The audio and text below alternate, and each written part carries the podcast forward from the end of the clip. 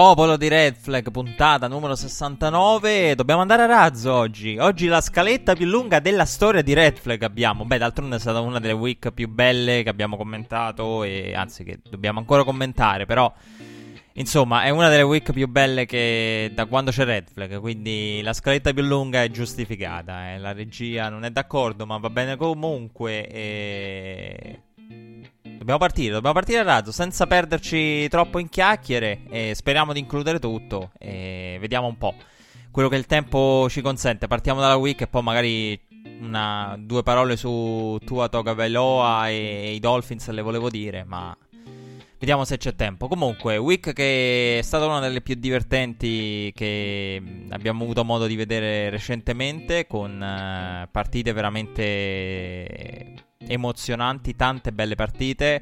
Qualche blowout nella seconda fascia, però quella che è stata la prima fascia è stata una delle, delle più belle. Una prima fascia molto molto ricca. Una week che però si è aperta con la sfida eh, meno bella rispetto alla settimana. Eh, ci sono state anche partite, ci sono anche partite del genere di questi tempi con la NFC List, purtroppo capita. Giants at Eagles eh, con eh, partiamo proprio da Philadelphia. Gli Eagles che vanno al quarto down sul primo drive subito aggressivi lo convertono con la corsa di Carson Wentz. E poi è proprio lui a finalizzare il tutto eh, portandola nella endzone la cosa divertente è che pronti via Wentz che corre Wentz che però aveva raccontato alla crew di Fox come riportato da Troy Aikman dei suoi dolori post partita contro i Ravens e tutto il tempo in, in uh, telecronaca sono stati a parlare eh, Joe Buck e Troy Aikman della, di come Wentz abbia diciamo, parlato a Aikman dei, dei, dolori post partita contro i Ravens e però questo non ha fermato Doug Peterson dal chiamare tante corse per Carson Wentz una di quelle l'abbiamo detto per la, il touchdown di apertura e la risposta dei Giants è arrivata, è arrivata su un drive con field position favorevole, causa secca e danni di Carson Wentz a ridosso della goal line. In quella situazione il quarterback degli Eagles ha tenuto troppo palla ed è un po', diciamo, un copione che vediamo, rivediamo, rivediamo, rivediamo all'infinito. Un copione che vede sempre Carson Wentz voler strafare. E un Carson Wentz che, che esagera, è un qualcosa di cui si parla tanto a Philadelphia e anche la sua natura ed è un po' diventata sempre di più la sua natura, secondo me, negli ultimi due anni. E, o comunque dal post false. Vuole strafare, vuole risolvere tutto. Calmo, calmo Carson. C'è la difesa, ci sono gli altri. Questo fatto che devi, devi voler strafare. in ogni caso, andando a prendere sec, andando a spingere il pallone, poi andremo a commentare altre situazioni del genere. Ormai è, come detto, un copione classico che vediamo ripetersi continuamente. Serata dei Giants molto strana, partita come detto in generale molto molto strana, è la di quest'anno con Ingram che ha sporcato il passaggio di Daniel Jones e che è stato poi intercettato a metà campo, Philadelphia però ha ricambiato con Carson Wentz intercettato da Bradbury. E, ehm, ancora una volta eh, Carson Wentz a cercare una giocata da tutto o niente trovando però solamente l'intercetto e ricambiando il turnover precedente targato Giants. Il secondo quarto ha visto eh, Danny Dimes sotto pressione da parte del front seven degli Eagles. E in tutto questo c'è stata anche la sequenza poi del terzo quarto con un paio di blitz devastanti in cui andavano proprio per abbatterlo e eh, poco dopo Daniel Jones dalla linea delle 12 trova quella corsa però eh, utilizzando, aggirando la pressione, trova quella corsa con annessa accelerazione, il più veloce, anche più di Lamar Jackson eh, in campo aperto, Daniel Jones, eh, accelerazione e poi però a ridosso della linea delle 10 avversarie scivola malamente eh, corsa scomposta. Eh, in quel momento probabilmente dal pensiero che qualcuno potesse arrivare da dietro, poi non ne voleva parlare, non ha, ha un po' evitato le domande post gara a Daniel Jones su quella giocata lì, beh, qualcuno direbbe eh, grazie al cazzo, cioè. Però voglio dire una cosa eh, e mi eh, spendo il primo challenge della giornata. Io ho sentito nei giorni successivi l'opinione pubblica è stata fin troppo dura, secondo me, in quella circostanza con Daniel Jones. Io ho sentito dire se lo porterà presso. E mica il bat fumble di. di. di Mark Sanchez. Non è nemmeno no, lo snap uh, di Tony Romo da holder. Eh, cioè, non, non, stiamo parlando di una di quelle giocate, no? Che dici ti rimangono per il resto della carriera. Perché secondo me non è. Intanto bisogna vedere poi lo sviluppo. Perché cosa è successo dopo? Che eh, alla fine i Giants hanno trovato il touchdown. Complice eh, la penalità, nuova serie di down, distance and goal, hanno trovato il touchdown.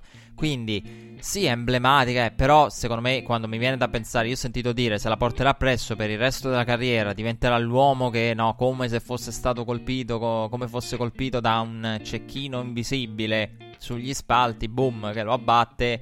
Beh, d'altronde i social e il web si è, si è sbizzarrito su questo, basta andare su Instagram, su Twitter, su Facebook, ovunque trovate di tutto e di più su fotomontaggi e... Ehm, video modificati dedicati alla corsa di Daniel Jones e soprattutto alla sua caduta. E... Però ecco, ripeto, non è una giocata secondo me, addirittura una giocata che lo condanna, che, di, per il quale rimarrà sveglio, che si ricorderà e si vergognerà per il resto della carriera. Sinceramente no, secondo me sono altre. Il bat fumble di Mark Sanchez, come detto, quelle, quelle sono giocate che rimangono. Qui però è concluso comunque il touchdown, è comunque fatto una grande giocata. Cioè, non, hai, non l'hai portata nella endzone, però stiamo parlando di, un, di, un'accelerazione, di una corsa in campo aperto che è maggiore di Lamar Jackson. Poi magari non ha gli istinti su corsa di un Lamar Jackson. Però ecco, l'ho trovata fin troppo crudele l'opinione pubblica nei confronti di, di Danny Dimes in quella circostanza. Certo, ovviamente la sequenza è, è quella che è, quindi potete immaginare, è facile prenderlo in giro, insomma, dopo una sequenza del genere, soprattutto perché ha fatto letteralmente tutto da solo e non c'era nessuno a impensierirlo. Comunque, eh, come detto, eh, touchdown trovato lo stesso dai Giants. Poi sul 14 a 10 c'è stata quella, una curiosa sequenza con il draw di Wentz su terzo and goal dalla linea delle 7 che eh, io mi sono detto ma che cavolo significa? Perché comunque dalla linea delle 7 a chiamare un, un uh, quarterback draw è difficile coprire una distanza così grande soprattutto per Carson Wentz risultando imprevedibile. Oltretutto perché devi risultare imprevedibile. Cioè non, non è Wentz quello che ti fa lo slalom no? La Kyler Murray alla Lamar Jackson. Quindi boh che va a chiamare un terzo and goal così che poi ti so- costringe a un quarto down con la fade out mancata e il passaggio sparato alto. Quindi lì una sequenza, una chiamata curiosa. È chiaro che il draw ci sta perché comunque Doc Peterson aveva preparato anche l'eventuale quarto down. Perché comunque un draw su terzo down di solito è sinonimo in molti casi, anzi senza molti casi, nella maggioranza dei casi siamo pronti ad andare anche al quarto. Quindi, eh, quindi lì è una chiamata combinata. Su terzo facciamo questo, su quarto guadagniamo qualcosa, su quarto andiamo di fade. Però mm, è l'idea del terzo and goal dalla linea delle 7 con la difesa schiacciata che, che, non deve coprire le proprie spalle. Perché poi il discorso è quello: il draw funziona quando magari la difesa deve coprire molto le proprie spalle. Ma lì, lì sinceramente è difficile per Carson Wentz coprire 7 yard andando a slalom. E e torniamo al discorso di prima di un Carson Wentz che aveva accusato la partita contro i Ravens, quindi non è nemmeno al 100% accusato le botte della week precedente. Quindi curiosa. Bello però il drive successivo da parte di New York con il passaggio di Daniel Jones per Shepard, 21 a 10, eh, Giants che sembrano a quel punto in totale controllo, eh, come un po' durante tutta la partita. Wentz però ha risposto, ha risposto e lo ha fatto per Hightower e Ward in un drive rapidissimo. A Tower prima, Ward poi, drive rapidissimo, Philadelphia che va giustamente dal meno 11 a cercare il uh, meno 3 via conversione da due punti e qui sinceramente ho trovato ridicolo ed è uno degli argomenti sui quali ci soffer- siamo soffermati di più nelle ultime settimane. Qui ho trovato ridicolo la critica a Doug Peterson. Sinceramente anche da persone con trascorsi NFL che uno direbbe vabbè rispetto quello che stanno dicendo qui è, è standard dal meno 11 cerco la conversione touchdown 6 punti, voglio andare a fare 8 punti per arrivare a meno 3 è una cosa standard, soprattutto quando sei sotto. Essere a un field goal di distanza invece che a 4 punti vuol dire tanto. E poi uno dice: Ma se segni il touchdown a quello dopo, non vai. Poi hai fallito la conversione, non sei a meno 3, non sei a meno 4. Cioè, il discorso è quello: sei a meno 5. Quindi poi se vai a un touchdown invece di avere un più 3, tu hai un più un più da definire che deve diventare più 3 con la conversione a due punti. Ok, però lì stiamo molto avanti, in quel momento a te interessa accorciare, essere a potenzialmente un field goal di distanza. È una cosa che ti tutela. Però io sentivo tante critiche a Doc Peterson e qui l'ho trovate. Questa è veramente una di quelle situazioni dove non esiste mettere in discussione la conversione da due punti, a meno che non vogliamo giudicare gli esiti. Se siamo poi qui a giudicare gli esiti, allora no, noi a Red Flag non siamo qui a giudicare gli esiti. Però, se uno vuole esserlo, allora ok. Però noi non lo siamo, io non voglio esserlo e sinceramente meno 11 touchdown, vale la conversione per, meno, per gli 8 punti e il meno 3 è standard secondo me. Quindi non esiste, ma il poi se vai avanti non hai il più 3 non esiste. In quel momento a te interessa riacchiappare la partita. L'immediato. E quindi non, non, sinceramente non l'ho proprio capite quelle critiche. Comunque, eh, scelta abbastanza tradizionale. Criticato comunque Doc Peterson. Poi su terzo e 6 è arrivato il pesantissimo drop di Ingram. Giants che avevano il pallone, Giants che potevano far scorrere il cronometro. Invece no, perdono il possesso via punt e stoppano anche il cronometro con il pesantissimo, veramente pesantissimo drop di Ingram. E Philadelphia ha un'ulteriore opportunità e nonostante qualche imprecisione e nonostante entrambe le squadre facessero di tutto per perdere perché poi c'è stata la face mask offensiva di Kelsey che nonostante tutto non ha deragliato il drive, non ha deragliato Carson Wentz che ha trovato il passaggio per Boston Scott. Un passaggio atipico, quasi a cercare un giocatore di, di, di un'altra taglia che Boston Scott non è. E Wentz ha spiegato insomma di aver tentato quella parabola perché ha detto Boston Scott gioca più grande di quello che è. Ed è vero, ed è vero. E poi si può fare tanta ironia su Boston Scott su dove sia il resto dell'anno Boston Scott che puntualmente poi contro i Giants. Tra l'altro Philadelphia no, che sempre contro i Giants aveva iniziato quella striscia l'anno scorso, quindi chissà che la storia possa ripetersi per Philadelphia sembra così perché poi ci arriviamo con eh, le disgrazie di casa Dallas.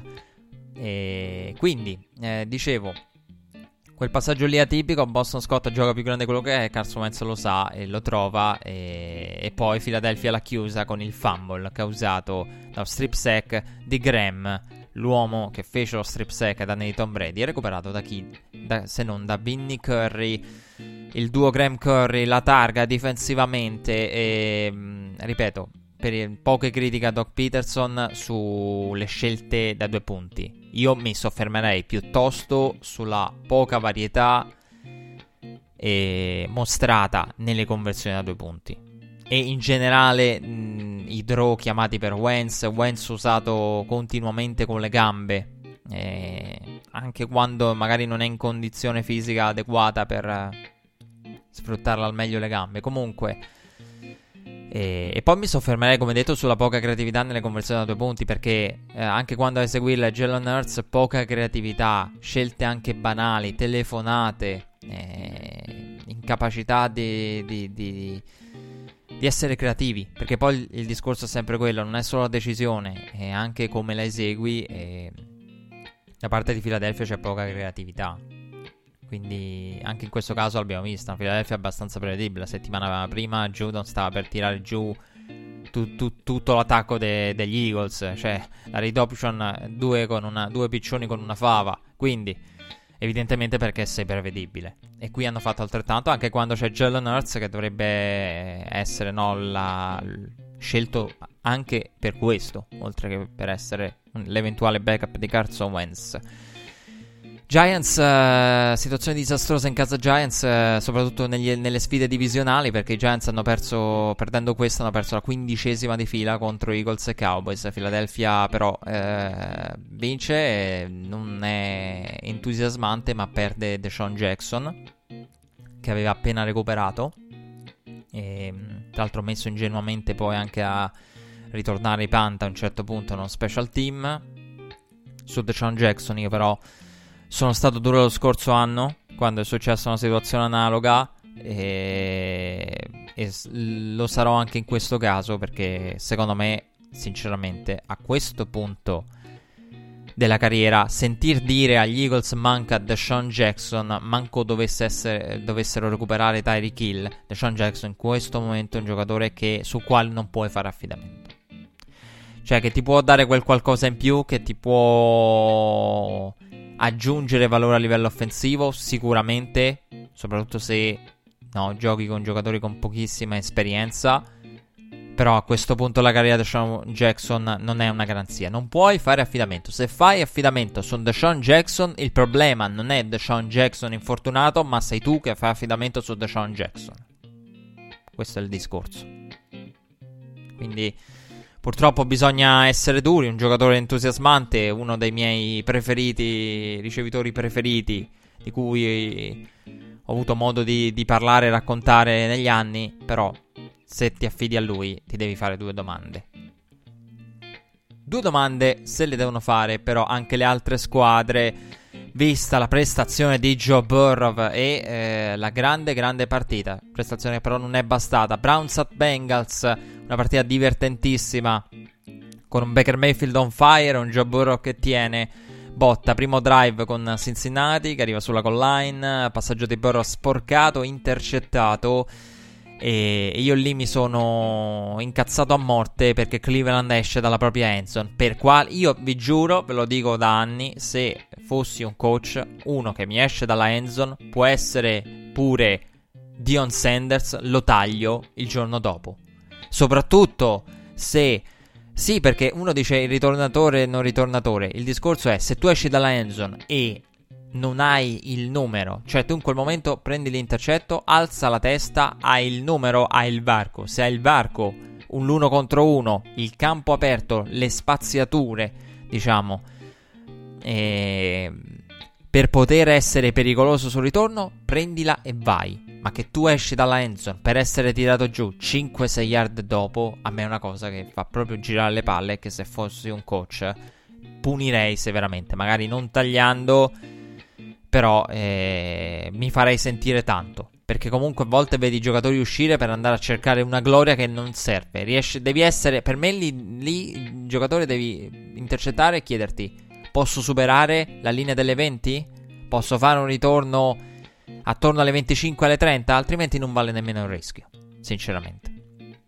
Quindi, detto proprio in modo onesto e quindi, perché uscire in una situazione del genere? Sul primo snap, però, offensivo di Cleveland, Baker Mayfield ricambia. Baker Mayfield ricambia con l'intercetto e Bengals, che ha la seconda opportunità, poi capitalizzano con lo sneak di Joe Burrow e nella giocata eh, dell'intercetto di Baker Mayfield si è fatto male Odell, portato negli spogliatoi, dichiarato poi durante il corso della partita out per la gara. Nel secondo quarto è arrivata la notizia, Odell out per la gara, non abbiamo particolari aggiornamenti su di lui, non sembrava f- fosse eh, niente di particolarmente grave, però comunque out per la gara Odell, voi ne saprete di più sicuramente quando ascolterete la puntata. A proposito di Odell, eh, Browns che hanno reagito poi con il fumble causato da Miles Garrett, ancora una volta Miles Garrett nomi- dominante al di là dei numeri, ma sono proprio le prestazioni oltre ai numeri. Eh, un Miles Garrett che veramente può essere il uh, Defensive Player of the Year. Si sta elevando e sta avendo una parabola che può portarla a quel genere di riconoscimento individuale. Però, nonostante le giocate difensive di Miles Garrett, hanno continuato a, fa- a faticare dall'altra parte i Browns fino al drive. Che poi ha un po' sbloccato Cleveland. Al drive da 11 giocate, il touchdown di Mayfield per eh, Harrison Bryant. Che poi rivedremo a inizio secondo tempo con la seconda ricezione in touchdown della sua partita. Molto bello, però, il 2-minute drill di Joe Burrow per, per il touchdown di Boyd, il 17 a 10. E come, uh, come, vi ho detto, Cleveland ancora una volta Bryant per il uh, pareggio. Eh, Harrison Bryant che eh, rookie promosso eh, causa assenza di, di, di, Austin Hooper. Quindi ha avuto un ruolo eh, in questa partita ed è stato trovato da Baker Mayfield. E poi sul 17 pari è stato provvidenziale Denzel Ward su AJ Green, una delle migliori giocate difensive con Denzel Ward che non molla, va a giocare il pallone togliendolo da AJ Green e i Bengals costretti al field goal eh, invece del potenziale eh, touchdown dall'inizio però la vela striscia di Baker Mayfield. 15 completi di fila in totale poi saranno 21 di fila fino allo spike record della franchigia per, per Mayfield che lì va in striscia, 15 completi, in gioco per il touchdown del vantaggio 24 a 20, ma non è finita, un botta e risposta continua, una partita bellissima che vi consiglio di recuperare se non l'avete vista, che sicuramente è passata inosservata a molti, eh, perché c'erano altre partite di cartello, senza ombra di dubbio. Joe ha risposto, eh, botta e risposta delle due che come detto continua, continua, continua, con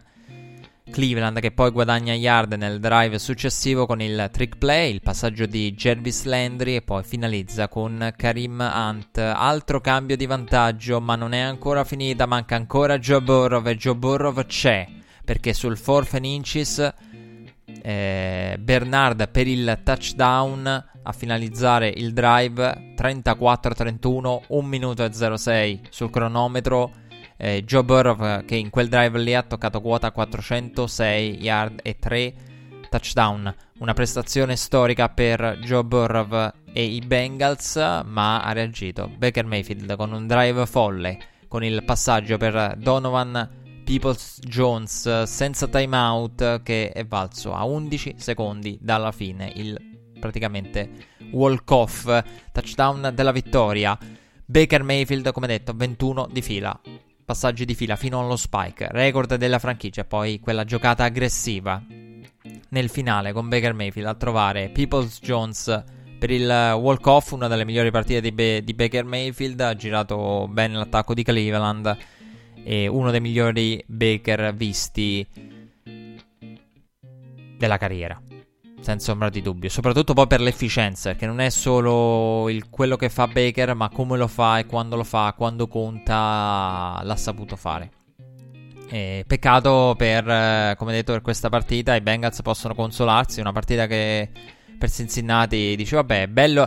E questa è la bellezza. Cincinnati è una di quelle squadre nel, no, nella curiosa posizione di, di, di dire, vabbè, perdiamo la partita ma non fa niente, va bene così, va bene per il draft, va bene per tutto, però ci consoliamo con un Joe Burrow, una losing effort di Joe Burrow storica.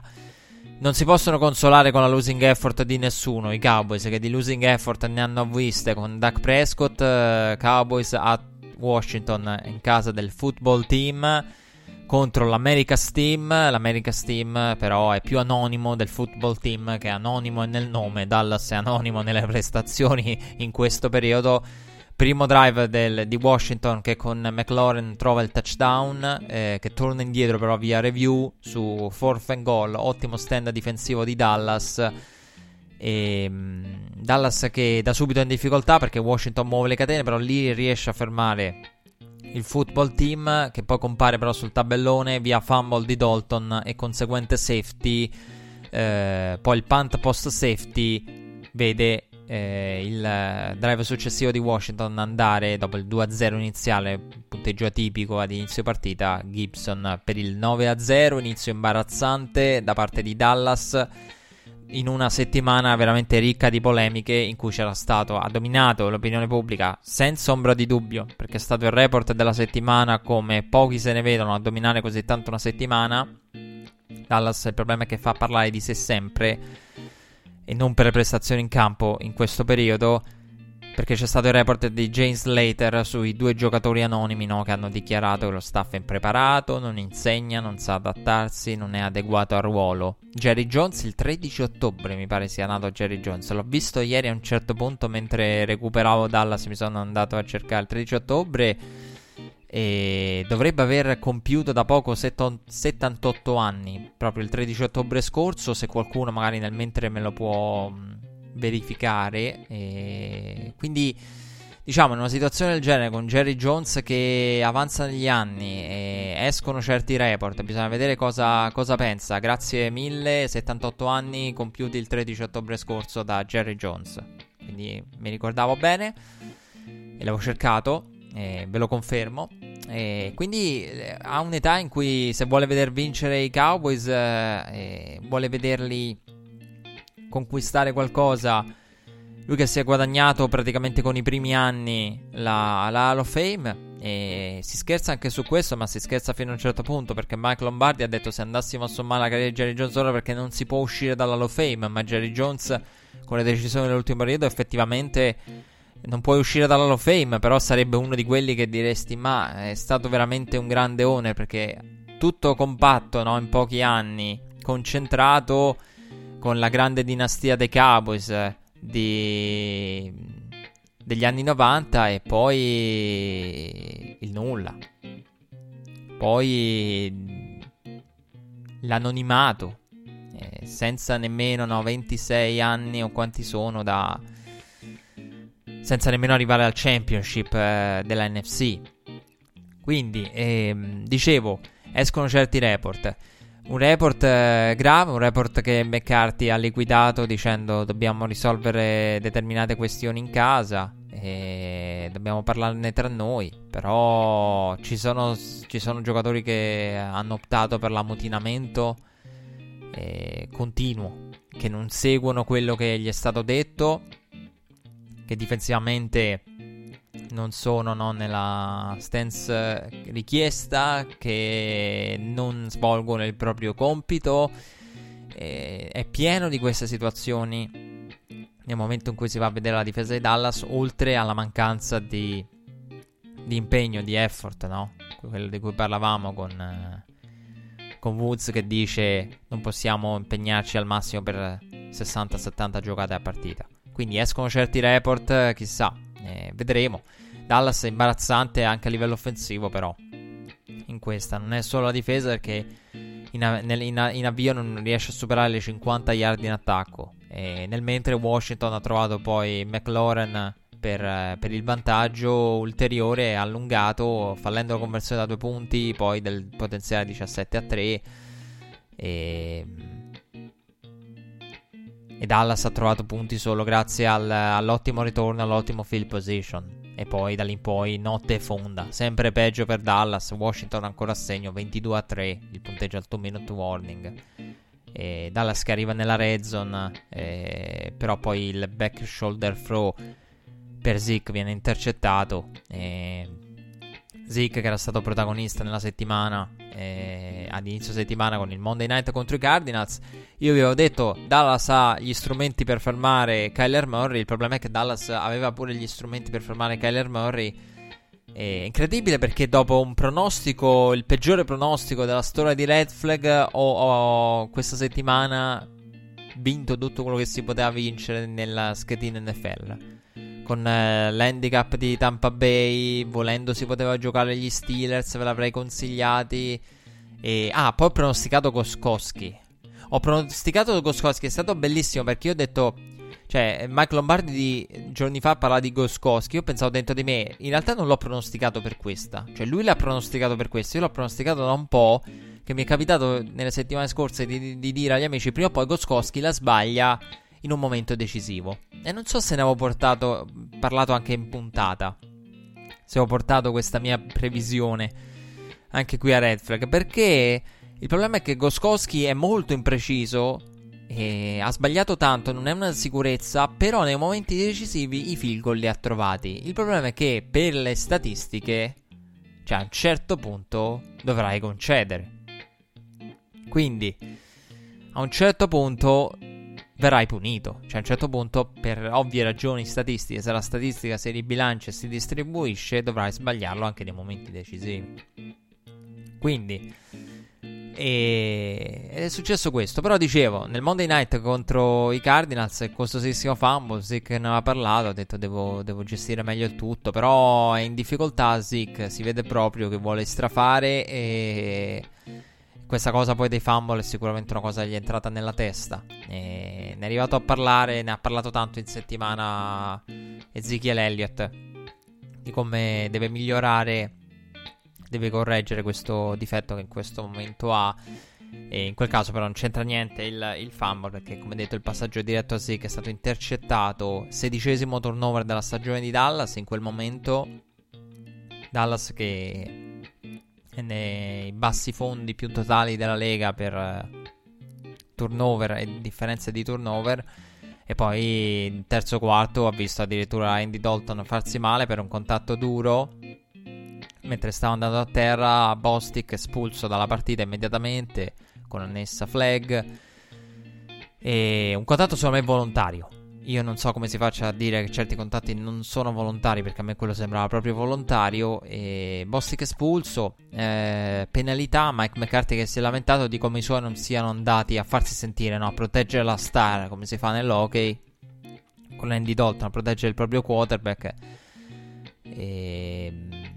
Sì, è vero, effettivamente è stata una, una situazione fin troppo tranquilla. Comunque per Dallas è entrato Ben DiNucci e... Ben Denucci. Quindi questo è quello che Dallas ha in questo momento. Andy Dalton vedremo, non si hanno notizie particolari. Se riuscirà a recuperare per le prossime partite. Ci sono gli Eagles ad aspettare i Cowboys in una partita che non so come possa Dallas affrontare. E... Dallas massacrata, Washington che per capirci, per, per riassumere la partita all'intervallo aveva diversi season high offensivamente. Quindi per capire che razza di partita è stata, sconfitta pesantissima per Dallas. E notte fonda eh, in quel di Dallas, come detto. Panthers at Saints, partita molto divertente con tanti intrecci, Bridgewater contro i Saints, Joe Brady contro i Saints, eh, squadre che si, si conoscevano, e, c'è grande rispetto eh, tra eh, Bridgewater e Saints, Joe Brady, scuola Saints, quindi una specie di derby, soprattutto tra i due attacchi e non ha deluso poi in campo, queste erano le premesse e la partita le ha mantenute alla grande, direi, con l'ottimo primo drive dei Saints che mostrano tutte le proprie armi in quel drive, un bel opening drive con Camara, Taysom Hill e poi a chiudere Breeze per Jared Cook per il touchdown. Ricordo assente Michael Thomas e via Armstrong, del quale parleremo dopo, e assente anche eh, Manuel Sanders positivo al Covid nella giornata di venerdì. Vado a memoria perché queste cose non ce l'ho scritte, però le so. E senza che poi hanno allungato con la giocata di Breeze che sulla collina ha esteso il pallone, bravi e fortunati, perché Breeze, no, la classica estensione in cui poi però la palla la esponi e subisci il fumble, però se hai superato la collina è una grande giocata, se subisci il fumble non è una grande giocata, il review gli dà il touchdown di una punta, proprio la punta del pallone, quanto basta eh, per capirci le, le proporzioni di quel touchdown, quindi review che gli dà il touchdown, non fumble eh, Panthers che però reagiscono con DJ Moore che colpisce senza sulla bellissima post route, lancio di Bridgewater, bella giocata di Bridgewater che con gli occhi manda a vuoto la difesa di senza e poi trova DJ Moore. Eh, Bridgewater che era stato autore di una bella giocata però anche in precedenza estendendo eh, uno snap proprio in quel drive lì. Panthers che poi hanno trovato il turnover con strip sack ai danni di Breeze. E, e, poi c'è stato il bel drive con il forward pass de, per il touchdown di ancora una volta DJ Moore. E senza però che non hanno mollato, senza aggressivi con il controsorpasso trovato con lo snap a due secondi di intervallo in un drive iper aggressivo eh, con quel touchdown lì del 21 a 17. E primo tempo scoppiettante, come testimoniato anche dalla chart dei drive, perché non c'è stato nessun punt. Tutti i punti, tutti i drive conclusi con punti nel primo tempo, fatta eccezione per il fumble e lo strip sack del quale parlavamo prima, i danni di Breeze. E il secondo tempo, devo dire, ha continuato poi con quel copione, con il trick play dei Saints da una parte, il touchdown di Curtis Samuel dall'altra, e Camara che all'inizio dell'ultimo quarto aveva toccato la tripla cifra, presente ovunque, Alvin Cavara e poi bello anche il finale con eh, sul meno 3 a ridosso del 2 minute warning Bridgewater che subisce un costosissimo Sec che porta i Panthers fuori dal field goal range, apparentemente perché poi Slay lo tenta lo stesso e lo fallisce da 65 yards per quello che sarebbe stato record. Va diretto per il calcio lunghissimo, preciso, però troppo corto. E brutto sec subito da Bridgewater, però una grande partita chiamata da Joe Brady che merita gli elogi. E poi vabbè, i Sens rihanno il pallone, i Sens la chiudono, azzerando il cronometro con la corsa e eh, tenendo il pallone. Eh, c'è da capire la situazione Michael Thomas perché il pugno a Garner Johnson poi ritorna, compare nel live di ESPN in videoconferenza c'era Cameron Jordan, l'abbiamo detto la settimana scorsa, Elmstring assente. Qui siamo prossimi alla trade deadline, trade deadline che vista anche la, la situazione Covid, quindi i giocatori devono passare da un gruppo, diciamo, da un assembramento, tra virgolette, a un altro. E mi piace questo termine da un assembramento sportivo ad un altro eh, come gruppo. Quindi c'è anche, no, vedremo probabilmente trade anticipate. E... Anche secondo me.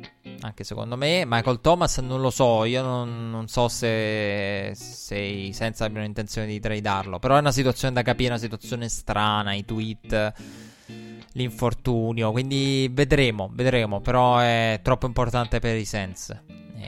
Quindi secondo me non lo vedremo uscire. Però se ne parla, eh. Bisogna essere onesti, è una delle voci. Il grande nome in assoluto che potrebbe partire. Ma non credo. Per me non parte. Bills at Jets. Eh, non dovrebbe partire manco Sam Darnold dai Jets. Però anche quella è un'altra voce di cui si parla tantissimo. Notte fonda in casa Jets, ma meglio di altre volte perché i Jets, cosa è successo? Erano stati in partita solo contro i Bills nella week 1. Solo contro i Bills nella week 1 e sono apparsi più propositivi in avvio rispetto alle altre volte, anche se poi sono stati fermati sul quarto e 1 in territorio avversario. E non è la prima volta che Adam Gaze è andato al quarto down all'inizio della partita per cercare qualcosa. E New York che poi ha causato il fumble ai danni di, di, Josh Allen. Josh Allen in confusione in avvio. Veramente a livello di scelte nel buio. Nel buio Josh Allen all'inizio. Bene, in una reduce da una stretch negativa di partite. Josh Allen. Quindi serie di sconfitte, serie di partite al di sotto delle proprie prestazioni. Uscito che l'avevano fatto sprofondare no, da, dalle prime prestazioni che potevano portarlo nell'entusiasmo potevano portare diciamo, qualcuno a io non Josh Allen nell'MVP c'è troppa gente davanti quindi non ce l'avrei messo mai nella vita però le prestazioni erano prestazioni meritevoli di elogio poi un po' calato stretch negativa no? slump offensivo da parte di Josh Allen eh, all'inizio eh, sembrava no, aver ripreso con quel copione. E per stare una partita difficile per i Bills offensivamente solo field goal. Mo ci arriviamo. Jets che poi hanno tra- trovato il touchdown dall'altra parte per il 10-0 mai così avanti in stagione. Massimo vantaggio stagionale avuto dai Jets. 10-0 iniziale contro i Bills statistica curiosa, tanto curiosa quanto allarmante. Poi terzo e otto, Josh Allen non lancia con il giusto anticipo Stephon Diggs. In quella circostanza là ha mostrato, secondo me, il decision making. E aspetta, aspetta. Mh, mm, Stephon Diggs e non lancia con il giusto anticipo quello che sarebbe stato un bel completo, un, ble- un bel guadagno. Quella situazione lì ce l'ho segnato proprio perché è emblematica no, del decision making e del buio che ha Josh Allen. È un po' in slump, come detto. E... Sam Darnold però dall'altra parte viene intercettato e Josh Allen ha guidato suoi in field goal range rapidamente. Due field goal di bust nel primo tempo per i Bills, tanta difficoltà. E 3 a 10 il punteggio perché uno dei due field goal l'ha sbagliati. E poi concluderà con un 6 su 8 bus. E vado a memoria. E 18 punti totali, 6 field goal come i Broncos la settimana scorsa, due errori.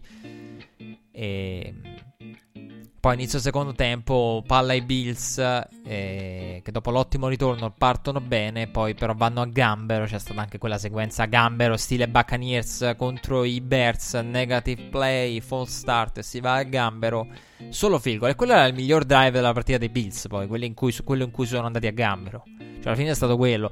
E poi solo field goal, come detto. E Sam Darnold poi si eclissa perché dopo il buon inizio va 1 su 7 in quella parte di gara. E... Ehm, 18 a 10 poi il punteggio in attesa di Sam Darnold che non, non arriva, non risponde.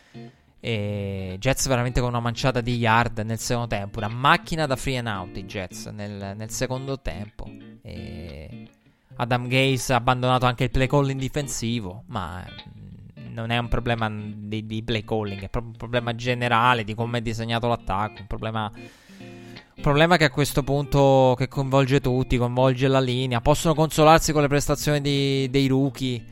Eh, questo sicuramente, però per il resto è difficile per i Jets eh, fare di più. In questo momento i Jets sono quello che sono. Packers a Texans, Green Bay, orfana di Aaron Jones in questa gara. Trova un bel opening drive con Devonte Adams a ricevere da Aaron Rodgers. Bella anche la corsa nel drive però di Jamal Williams, visto che parlavamo dell'assenza di, di Aaron Jones. Gimbray che chiude il primo tempo 21-0 con il touchdown di Devonte Adams, scatenato Devonte Adams e Texans che nel primo tempo non pervenuti hanno messo a segno solo 5 primi down con poi arrivando la possibilità di segnare punti solamente con un field goal tentato e sbagliato da Fairburn Finalmente nel secondo tempo poi i Texans sono comparsi sul tabellone con Deshaun Watson che è bellissimo quel finale di drive, Deshaun Watson che attira la pressione liberando David Johnson nell'angolo posteriore della endzone e trovando David Johnson tutto solo, attirando la pressione, uscendo dalla tasca la propria sinistra. Deshaun Watson, però difensivamente Houston veramente assente, può poco, Aaron Rodgers trova ancora una volta Devonte Adams, quarto touchdown della propria giornata e per Aaron Rodgers e Devontae Adams che con quella bomba lì tocca quota parziale eh, 174 yards. Houston eh, rimane poi per larghi tratti della gara a tre possessi di distanza. E poi ha conquistato il pallone nella sequenza punt bloccato, poi recuperato, fumble. E con quella sequenza lì è arrivata. Torna- è tornata sotto di due possessi, 15 punti. E poi però Green Bay l'ha chiusa con, con, Williams. Ma in discussione veramente la partita. Poi in garbage time di nuovo a meno 15 Houston. A fare l'elastico tra i due e i tre possessi pieni di, di stacco. E troppo Green Bay per, eh, per, i Texans. Eh, era la partita per rilanciare l'attacco. E Devonte Adams, no? Ancora una volta, qua per poco non, non, pronto a impensierire il record de, che, che aveva messo a segno nelle scorse week i suoi record i suoi numeri. Dall'altra parte, come detto poco, per, per, i Texans, JJ Watt è deluso. Gli hanno chiesto in conferenza stampa, ha risposto molto alla Bill Belichick di Aaron Rodgers. Ha detto, ma come lo vedi Aaron rispetto a anni fa, tu che se ne è legato a tempo, ha dribblato ogni domanda. JJ Watt è sicuramente una prestazione frustrante per lui da veterano della, della difesa di, di Houston e frustrante per i Texans questo periodo. Però è quello che è.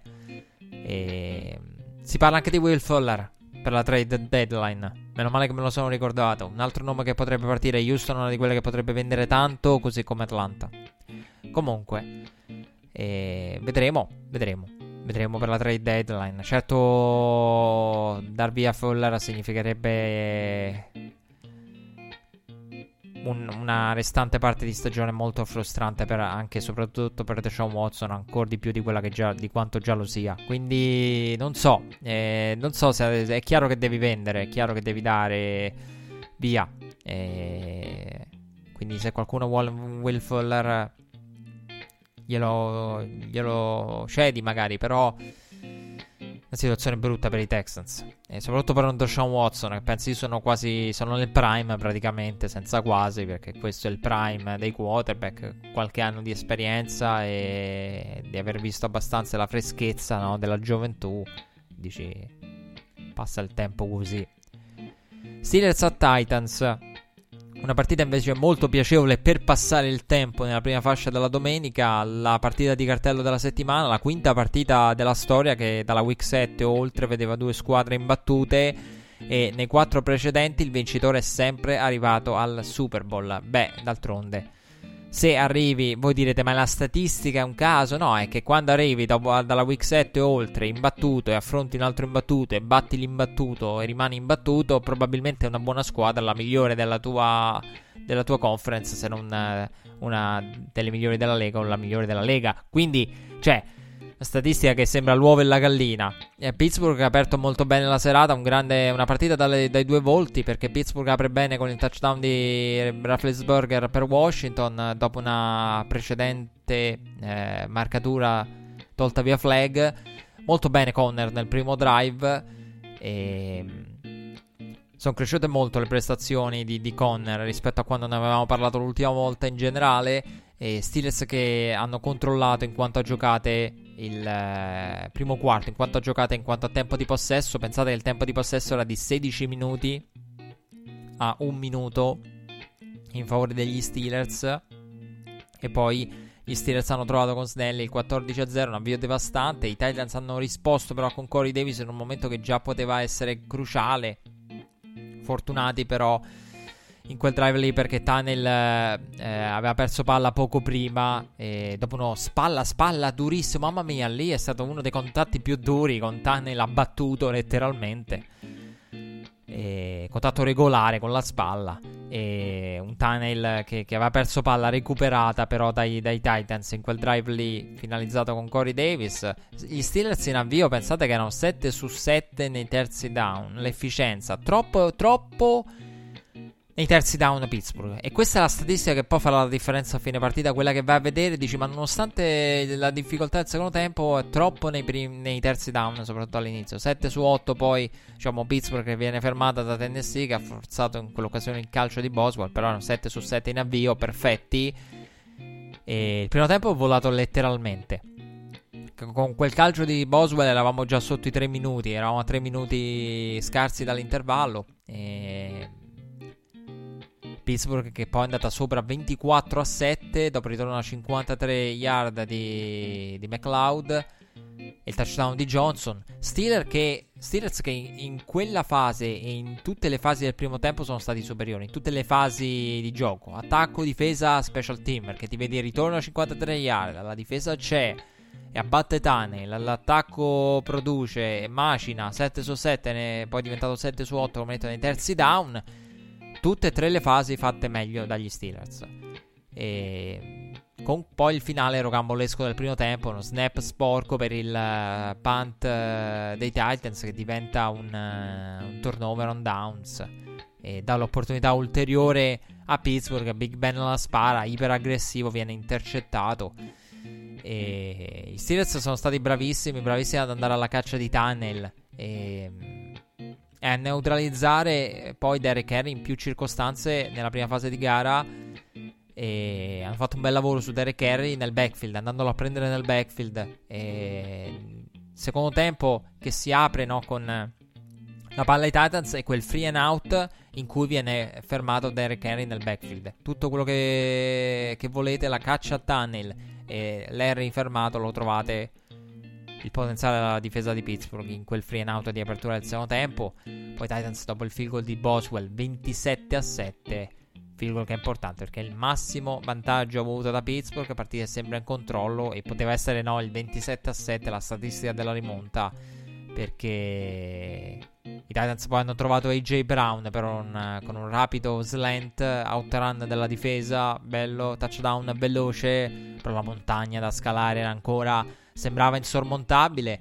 Big Ben però è stato intercettato dopo una sequenza strana con quel flipper, palla sporcata, si alza campanile, intercettata, altra opportunità per Tennessee, Tennessee che calcia con Goskowski, poi poco dopo, terzo e dieci, Rafflesberger rischia ancora un altro intercetto. E... Dall'altra parte Derek Henry viene fermato sulla goal line, i Titans costretti al quarto down e lì c'è stata quella sequenza in cui poi in telecronaca si è parlato della fortuna perché lì sono stati anche fortunati, bravi e aggressivi ma non è che potevi fare altro. Perché fermato sulla goal line Derek Carey Titans costretti al quarto down holding sul quarto down nuova serie di down e lì io lì mi sono messo a ridere a un certo punto mentre vedevo la partita perché ho detto vabbè sì holding, nuova serie di down. Già che hai fermato Henry per una serie di down sulla goal line è già un grande lavoro. Però, cioè, se gli dai tentativi all'infinito ti, ti puniscono. E poi Henry l'ha trovata la Endzone. Non è che puoi fermarlo all'infinito. E,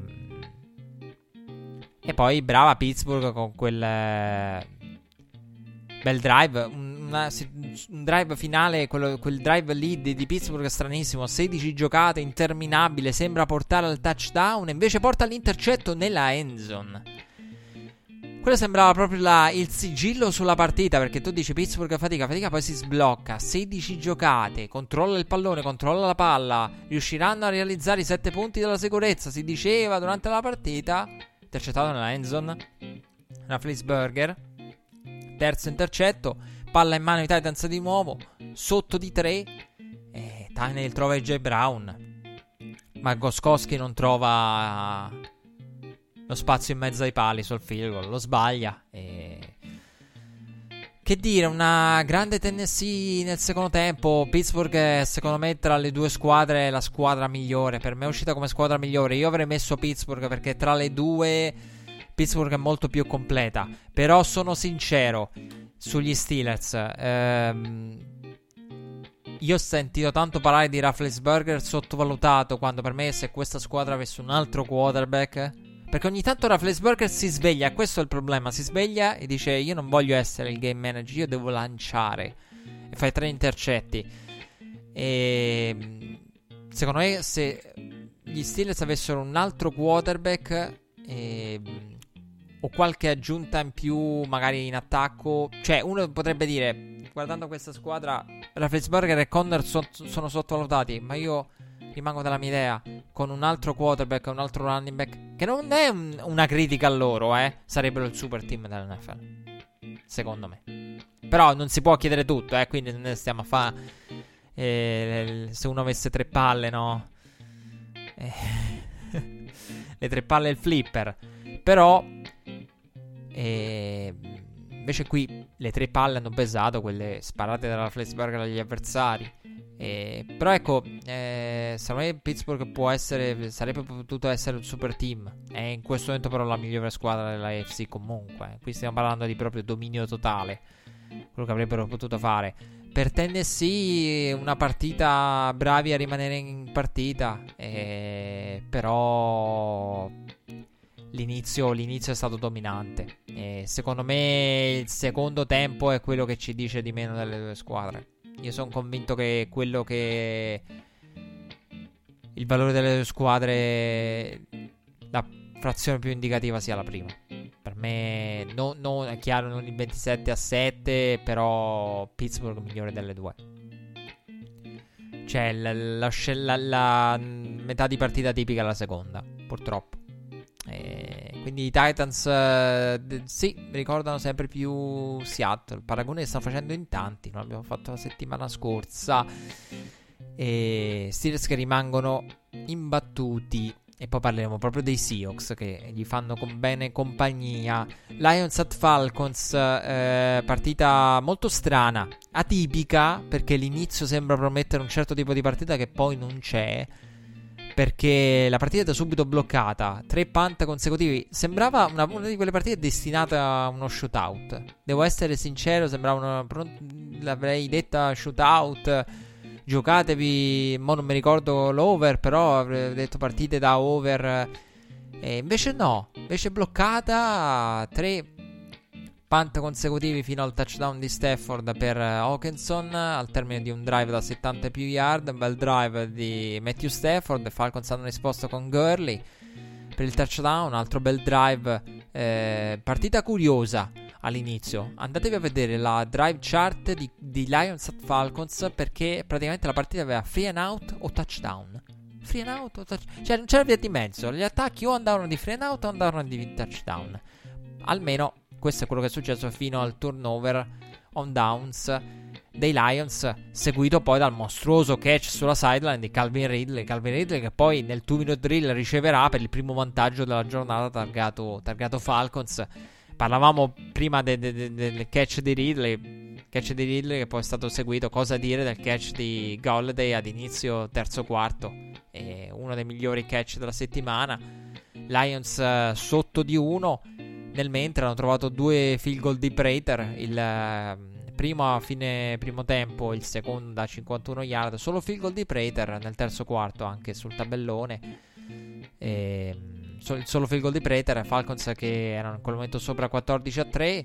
Fumble recuperato da Trey Flowers. Prater per il vantaggio 16 a 14. Drive dai Falcons che arriva nella red zone. E qui diventa divertente la partita. Un po' meno divertente per i tifosi dei Falcons con il drive dei Falcons che arriva nella red zone, brucia i timeout di Detroit, ehm, il drive di Atlanta, Detroit senza timeout, Patricia senza timeout, Gurley, distanza corta per Q, che tra l'altro Youngway Q che sta mostrando di, di, avere una gamba, potenza di gamba che la, non aveva da, all'inizio, quindi sta crescendo nella, nel range, però lì era un field alla portata, Todd Gurley conquista il primo down, poteva essere il calciare della vittoria, poteva fermarsi sulla linea delle, delle 1, delle 2, facendolo praticamente diventare con snap dalla linea delle 2 il vecchio extra point, quello che si segna nel 95 e più.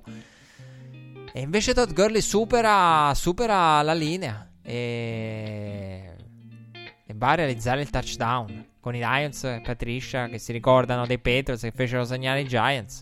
Todd Gurley che all'ultimo prova a fermarsi poi review capovolto. La realtà capovolta dei Falcons, no? Del vedere il review. Speriamo non abbia superato la goal line, invece l'ha superata. Quando non devi segnare touchdown lo segni. Questa è anche Atlanta. Ulteriore opportunità per i Lions. Io ho detto li puniscono. Sembrava un copione scritto. Ormai quando c'è una rimonta, la rimonta la, la vedi concretizzarsi contro i Falcons. Cioè, ormai diventa una cosa in cui se la rimonta se la creano anche quando non c'è, magari. Cioè, è surreale da vedere Atlanta. E Lions che arrivano sulla linea delle 11 vanno allo spike. E review conferma il catch. Giocata dalla disperazione. Allo scoccare dello, dello scadere della fine della partita. Touchdown di Stafford per Hawkinson. Extra point che poi, dopo il pareggio successivo al touchdown, l'extra point regala il più nella vittoria a Detroit. Giusto così. Giusto così. Cioè, io sono onesto, molti ho sentito parlare di sfortuna, di ammazza che si... No, eh, eh, questo è coaching. Todd Gurley si fermò quando era con la maglia dei Rams in una situazione analoga, qui non si è fermato. Eh, pessima gestione. Eh, giusto così, giusto essere puniti. Cioè, questo è il situational football. Situational football che non c'è stato, dà un'opportunità agli altri che non avrebbero dovuto avere. La partita era vinta. Cioè, se Todd Gurley si ferma sulla linea delle due, un vecchio extra point automatico. Per i kicker di oggi, che l'extra point lo calciano da più lontano. Soprattutto Young Wei Cook è molto preciso. Quindi, che al massimo ha mostrato più che problemi di precisione, problemi di potenza di gamba all'inizio. Quindi, eh, questo è giusto così, giusto essere puniti. Buccaneers at Raiders. Eh, questa è stata una partita surreale perché avevo i Buccaneers dello spread. Con lo spread meno 4, Buccaneers meno 4. E poi la partita a un certo punto sembrava in bilico. Dico, me la dovrò sudare questo, questo spread. E invece poi Tom Brady è decollato da, dal field goal calciato. Partita su cui mi sono concentrato nella seconda fascia. E dopo aver fatto la prima, recuperata poi. Nella seconda mi sono concentrato su questa e poi ho recuperato le altre. Buccaneers e Raiders.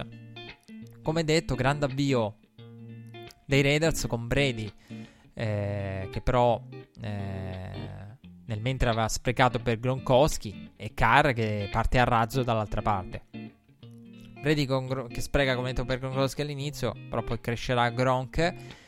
Carr partito a razzo con Agolor che riceve il passaggio da 28 yard prima e poi nella nella endzone per il touchdown e molto bello l'avvio da parte dei Raiders, eh, però il problema era per i Raiders mettere a segno punti perché il problema era la difesa dei Raiders, la pass rush dei Raiders. E dai Buccaneers è arrivata la risposta, è arrivata la risposta con Tom Brady che ha oltrepassato la goal line via sneak, partita divertente, e molto divertente, gara che doveva essere il Sunday night. E uno dice ma una partita divertente, piacevole sicuramente che comunque prometteva tanto, poi è stata un po' più a senso unico di quello che all'inizio sembrava, però tu dici vabbè deve essere il Sunday Night, beh grazie a Dio non lo è stato perché il Sunday Night è stata la partita dell'anno, quindi cioè per capirci che razza di week, che razza di week. Cioè, adesso no, io mo voglio riprendere tutto quanto. Cioè, Steelers a Titans. Emozionante e poteva anche proseguire. Lions at Falcons, l'ennesimo suicidio dei Falcons. Cioè, se tu mi dici fai il mio ranking, Panthers at Saints, divertentissima. Bills at Jets, divertente nel, nella sua stranezza, perché già vedere una partita di Jets che è un minimo equilibrata. Packers at Texans è stata forse la più brutta della prima fascia. Poi c'è la partita di Cincinnati, quella tra i Browns e i Bengals. Cowboys at Washington, la più, la più, noiosa assieme a quella dei Packers a Texans. Per il resto mi, mi, viene difficile anche fare un ranking. Cioè, perché, capito, dire una delle più noiose delle altre della prima fascia, cioè, una delle più noiose della prima fascia è, è mm, Bridgewater uh, e i Panthers contro i Saints a New Orleans. Cioè, quella è una, è una delle più noiose della prima fascia, tolte, vabbè, Tolte quelle due là, tolti i Cowboys. Che però ci hanno fatto divertire in altre, dai. Qui si sono presi una settimana di riposo. Nel farci divertire. Come intrattenitori. E dove eravamo rimasti? Ah sì, a Buccaneers at Raiders.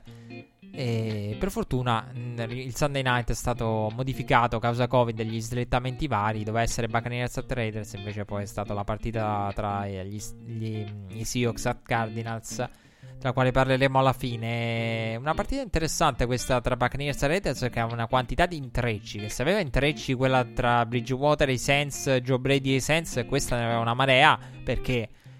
Eh, chissà se Carr si è, si, si è, ricordato prima della partita. Carr che era stato più volte in estate, eh, in off season, intervistato e stuzzicato su. Ma lo sai che il tuo coach vuole Brady? Ma lo sai che il tuo team è affiancato sempre di più al nome di Brady nella free agency? E, ehm, chissà se Cara si è ricordato di questo. E, che si parla tanto di un possibile matrimonio tra Brady e Las Vegas.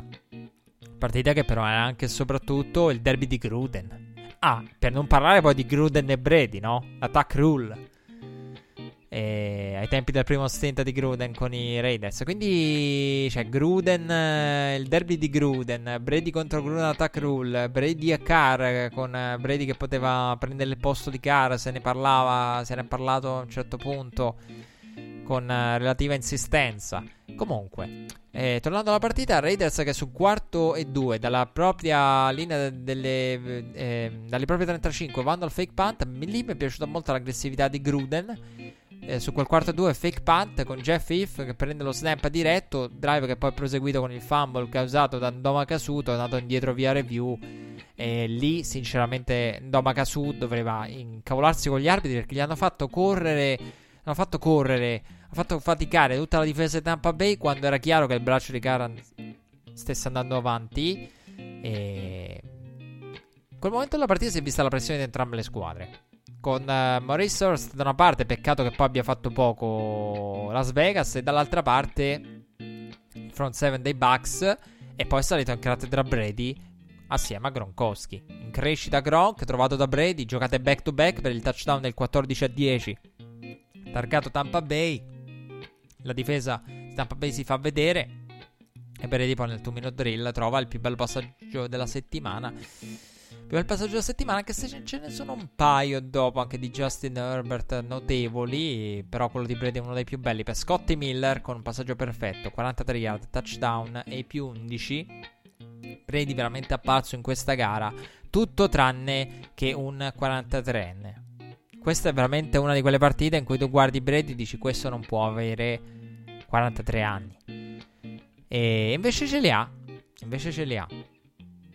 Veramente impressionante Brady eh, in questa partita. Una delle migliori del, del Brady. Del, la migliore partita de, di Brady a livello di lanci. A livello di lanci, non a livello di prestazione in sé. Che prima detto abbiamo eseguito. Ma dalla prossima settimana si riparte tutto da zero. E bello il passaggio per Scotty Miller. Scott Miller, uno dei passaggi più belli che ho metto dalla settimana. E d'altra parte, era ancora in partita Las Vegas in quel momento con il drive di Carr, Agolor trovato, poi Waller a ricevere. C'era ottimismo, visibile ottimismo in casa Raiders in quel momento, con Waller a ricevere sulla goal line, mismatch eh, di Waller eh, accoppiato con Levante David. Eh, mismatch visto da Carr, trovato Waller. E, e, poi la partita è degenerata perché all'inizio ultimo quarto Gruden va a calciare per il meno 4 invece di andare al quarto down si accontenta, calcia il meno 4 io dico in quel momento ho detto me la dovrò sudare poi ho visto il calcio di Gruden. Poi da lì in poi ho detto che sarà sofferta perché magari c'è un backdoor cover no? in cui magari la squadra che ne so i Raiders hanno il possesso finale sul meno 4 io ho 4 e mezzo me la prendo in quel posto ho che c'era in quel momento la combinazione di monteggio era quello. Invece no, il mio quatt- spread 4,5 Buccaneers è andato alla grande perché i Buccaneers hanno colpito con uh, Brady per Godwin, poi intercettato Carr in meno di 42 secondi, altro touchdown per i Buccaneers, uh, Rojo, Ronald Jones, altro passaggio poi di Brady per Godwin, Tampa che ha dilagato nel finale, ce n'è per tutti, Tyler Johnson, anche lui sigla questa partita, Buccaneers che appaiono veramente bene. Appaiono veramente bene. E io nella... avevo dei, delle perplessità riguardo i Buccaneers possibili candidati al titolo dell'NFC. Però devo dire una cosa: i Buccaneers stanno diventando quello che mi aspettavo di vedere. Però il problema è che altre squadre nel mentre sono scese, mentre i Buccaneers stanno man mano crescendo. Per cui tu dici nella NFC, uno dice, ma Tampa Bay. Ehm Tampa Bay come, come si, si, evolverà strada facendo, però man mano no, le, le, potenze della NFC, eh, dove sono le, le, grandi potenze della NFC? E, e Buccaneers continua a crescere. Perché comunque vedi, i Saints hanno faticato, i 49ers hanno avuto la sfiga che, che si è abbattuta contro di loro ed erano due tra le squadre più quotate. I Packers l'abbiamo visto contro i Buccaneers. I Buccaneers hanno un matchup favorevole contro i Packers. Seattle è monodimensionale come squadra. Per cui tu dici, qui i Buccaneers crescono, le quotazioni dei Bucks crescono e quelle delle altre della NFC che dovevano essere al top della NFC potenziali nel power ranking a questo punto magari sono calate prima. E quindi una squadra merita rispetto. Poi se mi dite Antonio Brown, allora sì. Cioè, già è una contender con Antonio Brown, può diventarla. Non capisco perché comunque è arrivato poi l'annuncio prima della gara. E, ehm, con eh, Antonio Brown che arriverà. E Antonio Brown eh, chiesto da Brady allora, ripercorriamo un po' però la storia, perché che cosa è successo? In settimana, allora, in settimana le voci abbiamo parlato tanto di Antonio Brown, Buccaneers e Seahawks. C'erano anche i Seahawks. E io avrei detto Seahawks.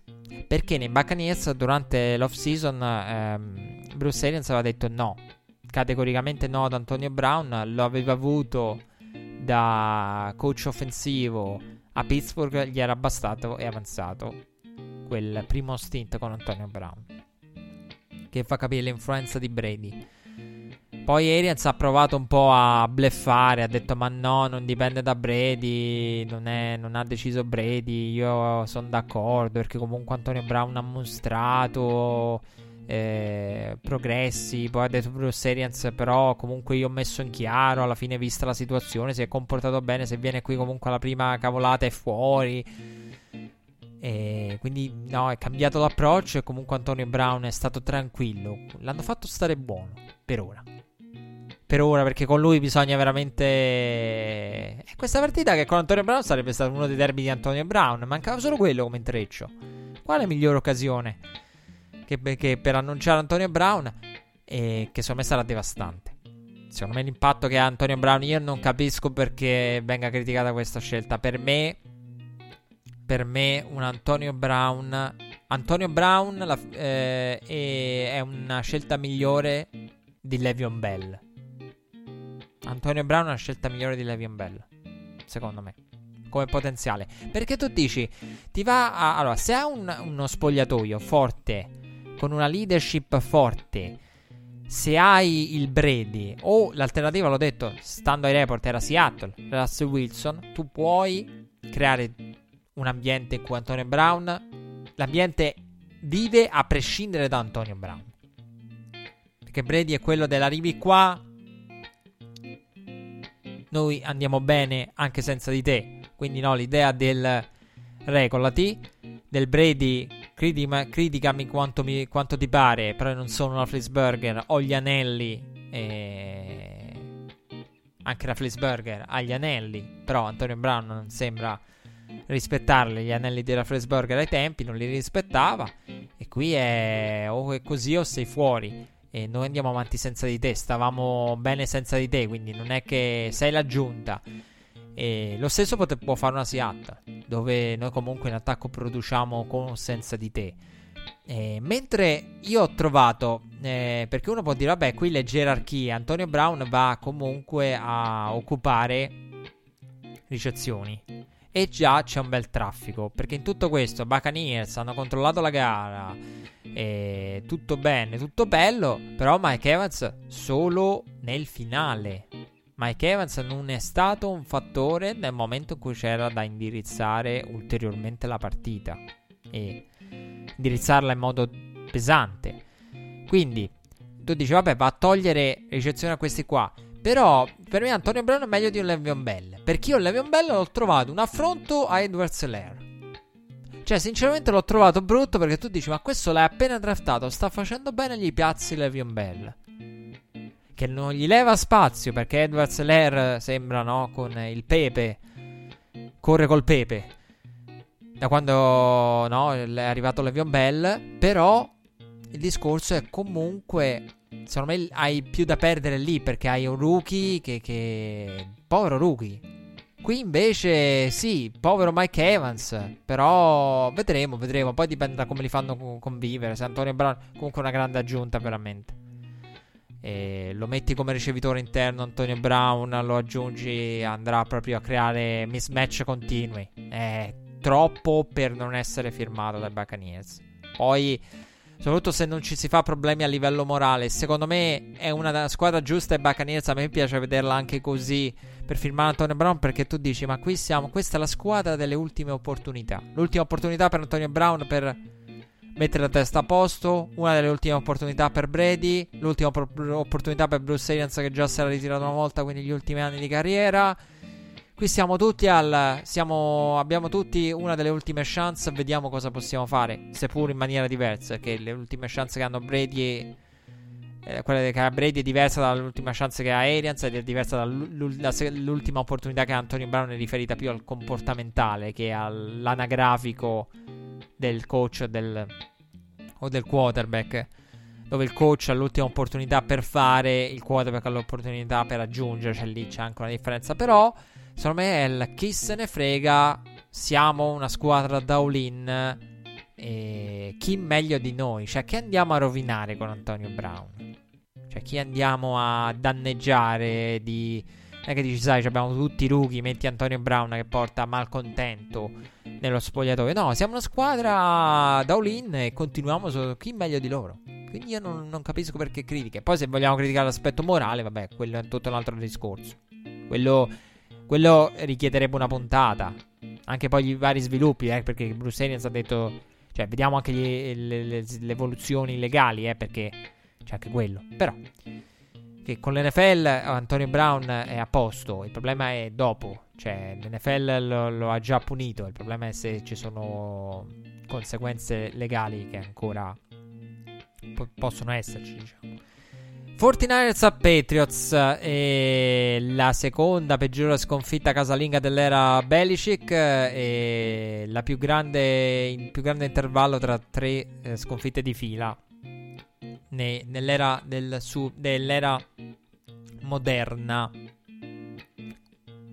Perché, perché Bill Belichick è uno che non ne perde, non le perde in fila. Però questo è un anno diverso per New England Partita equilibrata all'inizio, almeno nel punteggio, con il touchdown su corsa dei Niners, la risposta dei Patriots arrivata dopo l'intercetto di Garoppolo ad opera di McCurdy. 49ers però in controllo totale del pallone, in controllo del cronometro. In quel momento già si era capito l'andazzo e poi è arrivato l'intercetto di Cam Newton, intercetto strano, con un pallone lanciato basso, Warner che lo va a prendere, chi o cosa eh, stesse lanciando Cam Newton, non si sa, un Cam Newton apparso male eh, alterato nella meccanica, insicuro. E da quando è ritornato sarà il covid, sarà la mancanza di allenamento, di, di ripetizione, un po' di tutto.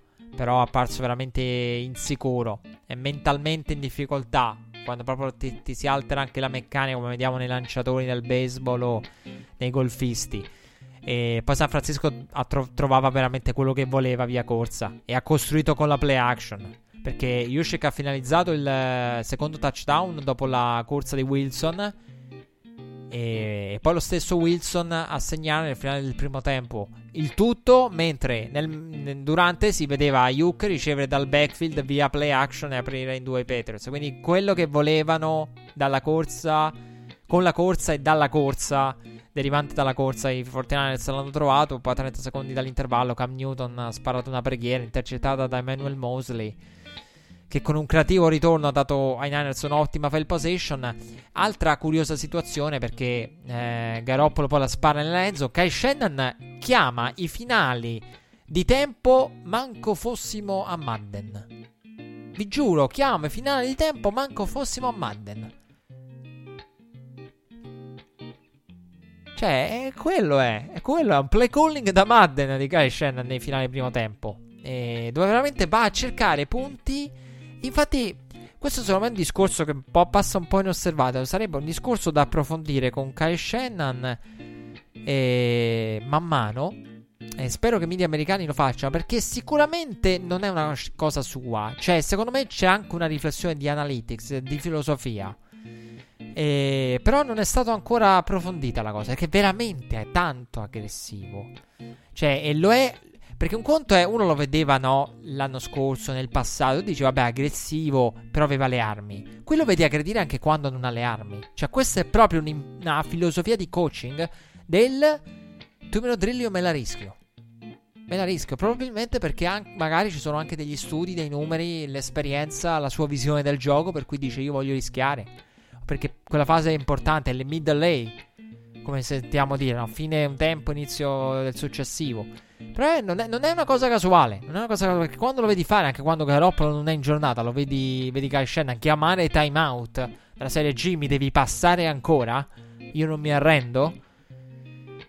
E invece lì, vabbè, si sono resi perché la sparata in Enzo Garoppolo ha trovato sì, eh, JC Jackson. E due intercetti per il quarterback all'intervallo. 49ers avanti 23 a 3. Blowout. Patriots doppiati in quanto a tempo di possesso in quel momento, limitati a solo i due field goal. E poi ancora i soliti protagonisti: Ayuk trovato da Garoppolo, Wilson che trova la endzone, eh, facendosi anche male poi nella giocata del touchdown. 36, partita indirizzata. Edelman tocca il pallone nello snap che poi vede il terzo intercetto di Cam. Non pervenuto Edelman. In due situazioni Edelman coinvolto e due intercetti. Se non sbaglio. E, ehm, però mi ricordo anche questa curiosa statistica. Ultimo quarto che vede Steed. Steed, quanto mi piace dire, si vede Steed.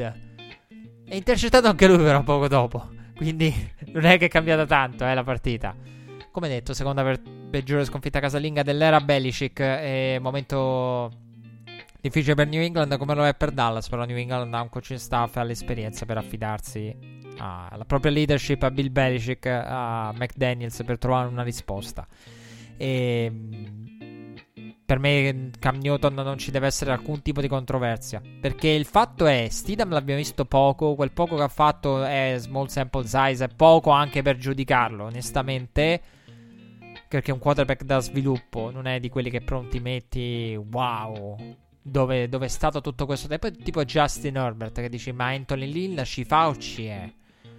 con eh, Tyro Taylor. No, Steed non è quel genere. Steed è uno che devi sviluppare, deve avere il team intorno. Il team non c'è. La situazione del receiving core è imbarazzante.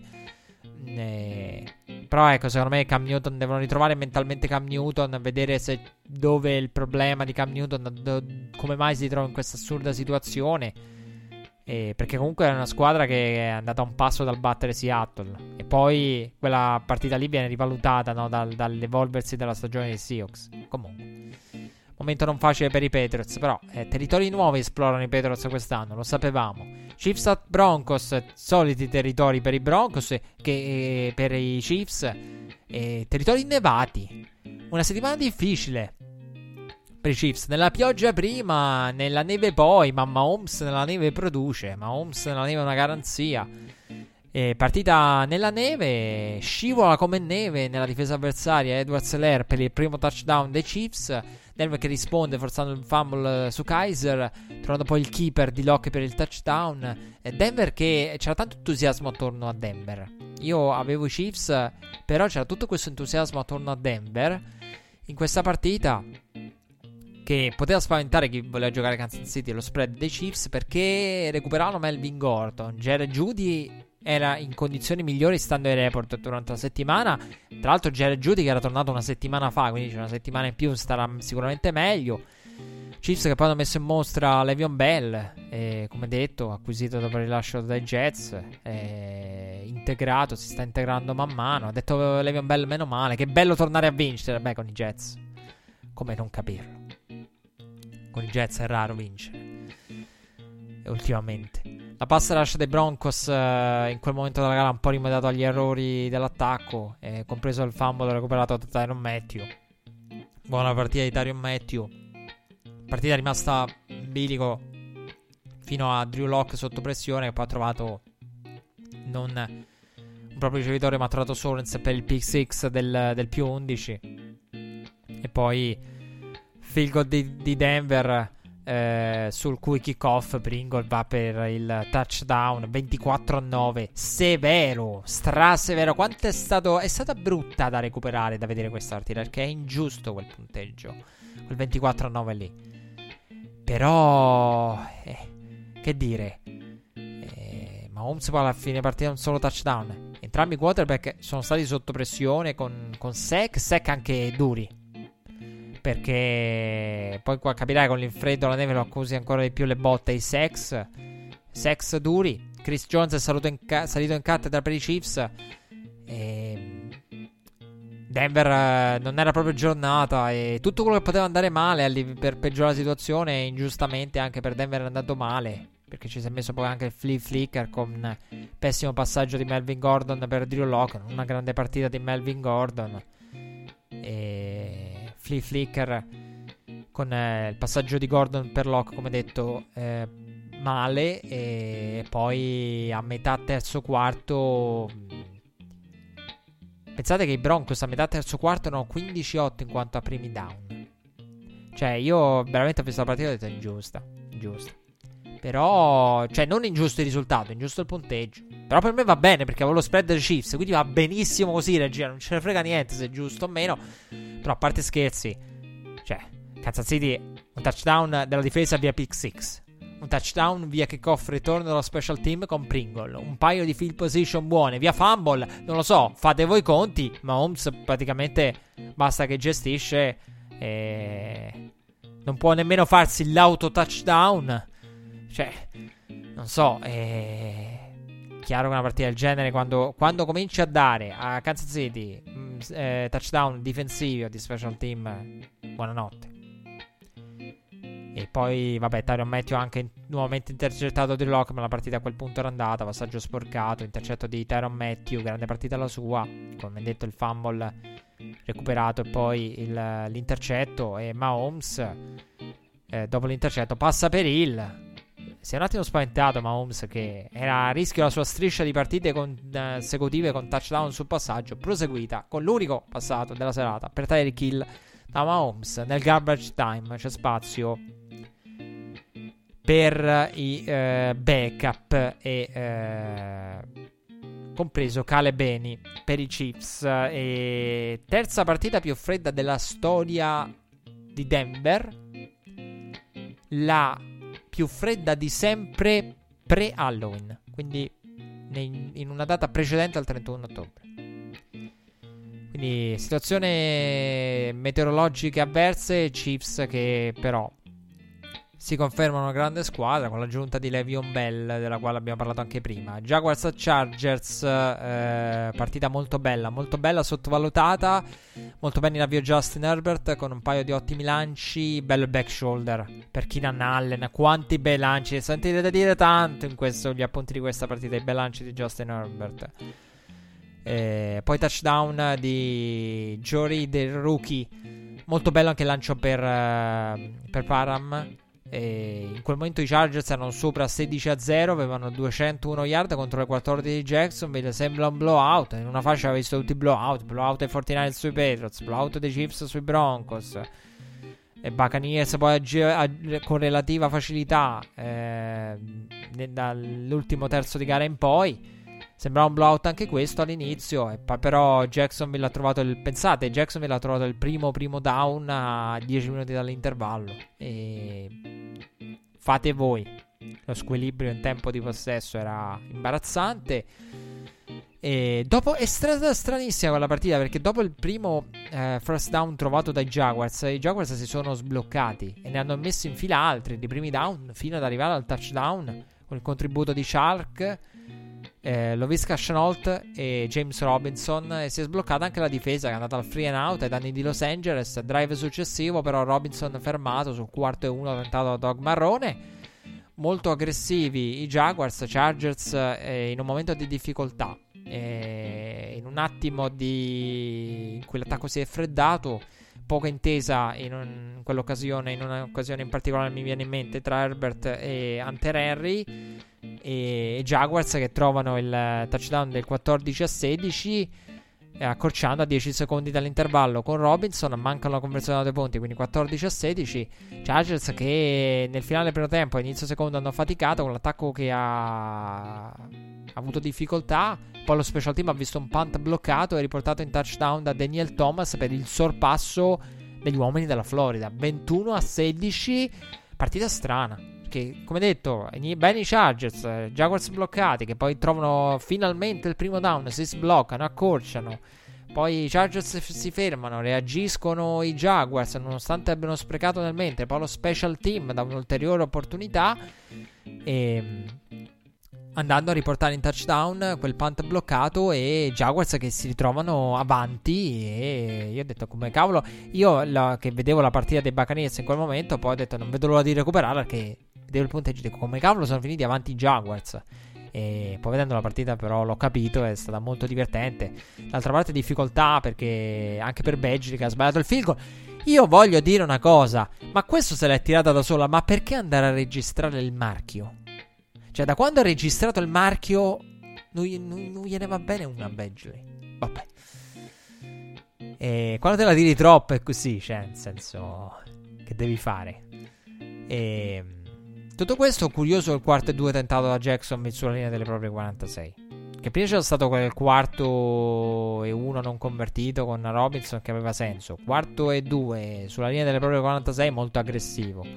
Eh, Gruden e Marrone molto aggressivi. Marrone e Gruden ancora una volta a inizio secondo tempo vanno a un quarto down iper aggressivo.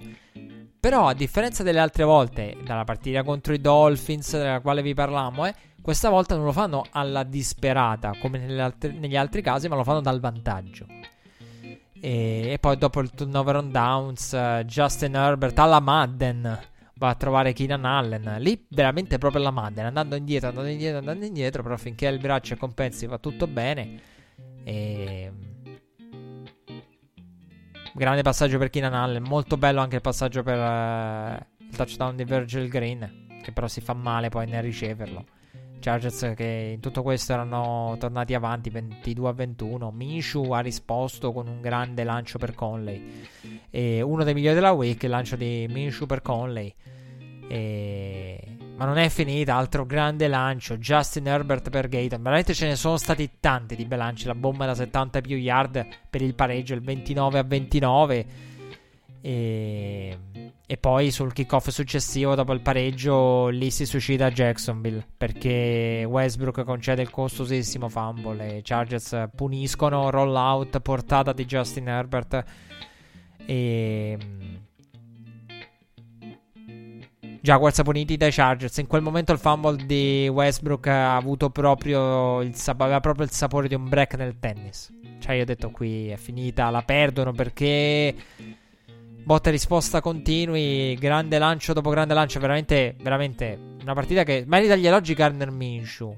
Secondo me vanno viste di più i Jaguars. Secondo me la gente deve vedere di più i Jaguars. Regia, facciamo una petizione per convincere i media americani a dare più attenzione a Jaguars. Perché questa squadra non è così male. Cioè, io vi giuro, da persona, se uno mi dicesse qual è la più grande bugia che raccontano i media, se tu dici, ma in NFL, eh, in questo momento, sentendo qua e là, vedi, ascolti la TV americana, qual è la più grande cavolata che raccontano? Qual è quella cosa che ti fa dire, questi non stanno vedendo le partite?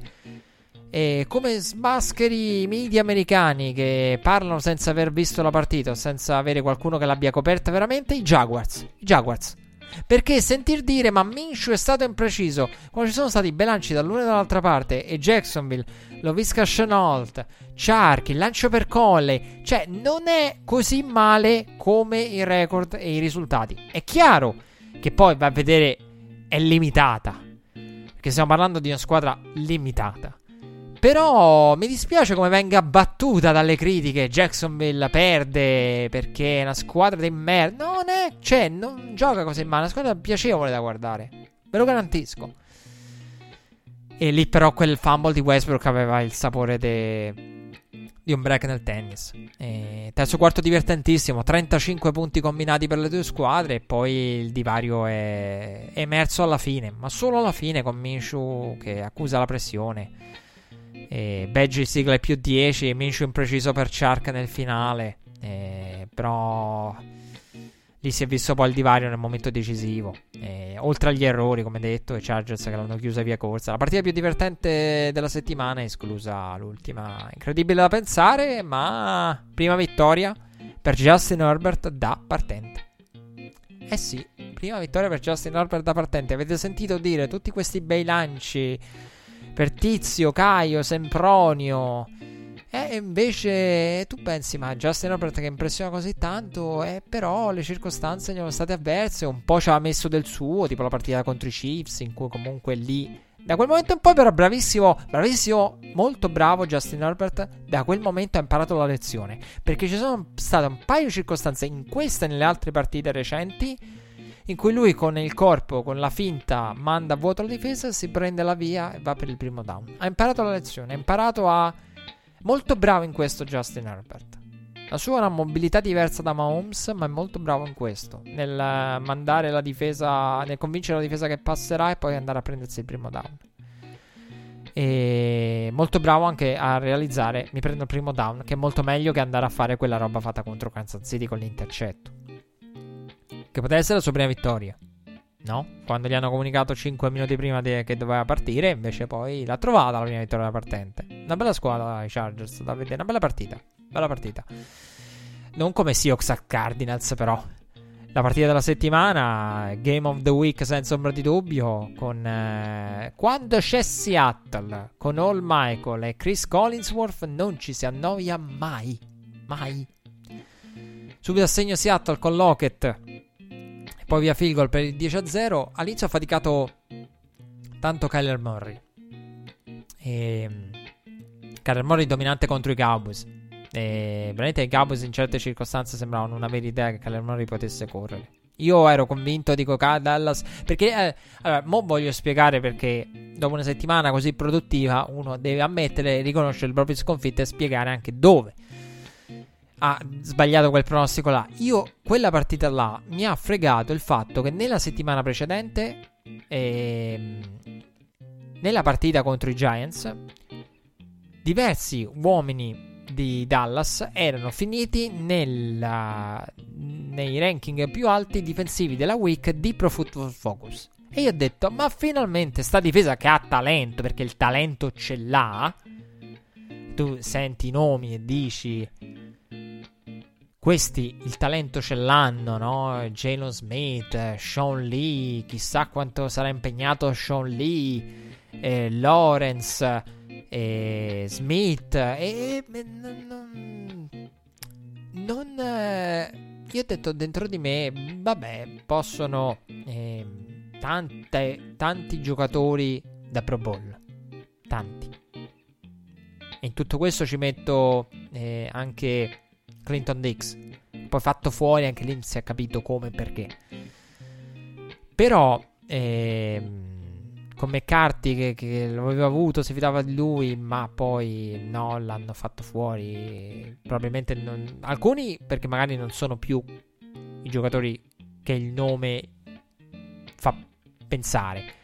Io detto dentro di me, possono eh, mettere in difficoltà Keller Murray nel passing game, possono fare una grande partita difensivamente, però sinceramente è stato imbarazzante ho detto sulla corsa di Kyler Murray soffriranno. Però è stato imbarazzante nel vedere Dallas. Cioè, Dallas in questo momento è una squadra su cui non puoi fare affidamento. Ed è una squadra che continua ad avere considerazione. E noi di Red Flag in questo siamo i primi tra i colpevoli. Continua ad avere una considerazione che non merita più. Così come la NFC East. Cioè, siamo onesti. La NFC East ha nel power ranking dell'NFL, in diversi power ranking, la prima squadra, gli Eagles, alla numero 22. Aveva, settimana scorsa. Power ranking per post week, migliore squadra NFC East, Eagles 22. In, in molti power ranking, attorno alla 20. A 2 in fondo, cioè, e Dallas che dovrebbe essere meglio di, di, quelle in fondo. Però poi perde contro una di quelle in fondo che era Washington. E contro l'altra era sotto anche con Doug Prescott. Quindi non è questione di, di, di, di Andy Dalton. E comunque, Calamari sotto pressione si aiuta bene però con le gambe, eh, trovando poi quel bellissimo passaggio per uh, DeAndre Hopkins vicino al pilone. Eh, curioso drive, 10 minuti dall'intervallo con il turnover di Hopkins via fumble. Russell Wilson intercettato però eh, vicino alla goal line da Buddha Baker. Partita mostruosa contro i Cowboys di Buddha Baker. Secondo me il miglior safety dell'NFL. Sono d'accordo. Con chi lo pensa, chi lo dice. Sono due partite che salta proprio dallo schermo, come si suol dire. E pressione che è ritornata poi su Kyler Murray sul uh, quarto in gol non convertito e che su quarto in gol non converte quel drive Seattle che con Carlos Side si porta 20 a 7 Seattle avanti sempre di 1-2 possessi durante tutto l'arco della gara perché i, i, i Cardinals che da subito devono cercare di rimanere aggrappati lo hanno fatto poi in quel momento della partita con il touchdown per Christian Kirk a tenerli a galla poi 2 minute drill che vede la bomba di Wilson per Lockett. Elastico che continua no, in quella finestra lì. Con il field goal prima dell'intervallo di Gonzalez. Bel drive tra parentesi di Kyler Murray lì con una quarantina di secondi rimasti. Eh, continua quell'elastico lì. Murray porta i Cardinals sotto di 3, 24 a 27 nel corso del eh, terzo quarto. Con um, uh, quel bel drive partito dal proprio territorio dal profondo del proprio territorio, concluso con lo slalom via scramble e l'allungo al di là della, della goal line. Wilson poi è stato intercettato una seconda volta da Patrick Peterson, ma Keller Murray ricambia con il suo intercetto. Eh, Seattle riallunga l'elastico con il catch di Lockett, che a velocità normale mai avrei detto fosse buono. Sinceramente, mai a velocità normale avrei detto il secondo piede dentro. È stato tanto preso in giro al Michael per il touchdown di Hyde in cui lo vede fuori, lo vede fuori, lo vede fuori. Qui io voglio dire, oh, Al, e questo è touchdown, l'hanno aggiunto pure al tabellone, cioè stanno andando all'extra point e poi al kickoff, cioè quando chiama il touchdown, Twitter è stato crudele con Al, con Al Michael, però quel discorso, vabbè, magari lo facciamo un'altra volta perché stiamo corti di tempo, cioè lì è anche come imposti da telecronaca, lì è per gli studenti eh, di comunicazione, di storia della telecronaca, uno snodo importante. Andatevi a sentire Joe Buck, andatevi a sentire tanti pareri dei, di, di telecronisti che magari spiegano le varie situazioni. Quando non vedi come lo fai. E lì è anche una questione di filosofia. Io personalmente, se, al posto di Al Michael avrei detto touch, meglio dire touchdown e dire no, era uscito. Vediamo le immagini, sì, era uscito, eh, che il contrario. Cioè, secondo me si fa più brutta figura tra virgolette, poi è una scelta personale. Eh. Lì, quando anche mm, Joe Buck fece un discorso simile, quando non vedi e non vedi. E poi, vabbè, Twitter ha infierito su al Michael per l'età. Quando vedi e non vedi, dipende molto da, da come lo vuoi chiamare. Io avrei detto touchdown fino a prova contraria, quindi. Però, povero al Michael, dai, una leggenda de, di, di, questo mestiere. E dove eravamo rimasti? Ah, um, Seattle che ha allungato con quel catch di Lockett, quello era difficile da vedere, io non l'avevo visto con il secondo piede dentro, sinceramente, e in review Invece, grande, grande catch, eh, uno dei migliori della settimana. Cardinals sotto i 10 a 3 minuti dalla fine. Gonzales trasforma da 52 yard. Ma la penalità, leverage dello special team di Seattle nega eh, il field goal regala ad Arizona una nuova serie di down ben sfruttata perché poi arriva il touchdown. E brava Arizona a rifermare Seattle, a riottenere palla con 52 secondi, 0 timeout, decisivo il passaggio di Kyler Murray per Christian Kirk, mi pare fosse quel passaggio lì e poi Arizona che va al draw con Edmonds, si accorcia la distanza, si porta in field goal range, va allo spike, trasformazione. E overtime Spike, tra l'altro, con uh, un batticuore perché dovevano anche veramente sbrigarsi. Seattle vince il coin toss. Poi l'overtime penso l'abbiate visto. Rocambolesco con Seattle che vince il coin toss. E pressione su Russell Wilson. Grandi look nell'overtime di Vance Joseph con tutti i suoi line scrimmage. Chi blitza, chi non blitza. Attenzione, all out blitz. Anzi, no. Vanno in coverage con l'intercetto operato da Simmons su, su, Russell Wilson, il terzo della propria gara. Ne aveva tre nella stagione Russell Wilson, ne fa tre in una partita qui. Poi adesso lo conoscete. Gonzales sbaglia. Eh, sì, intercetto di Russell Wilson. Secca danni su Russell Wilson con quel blitz di Vance Joseph. In quella sequenza back to back di look difensivi.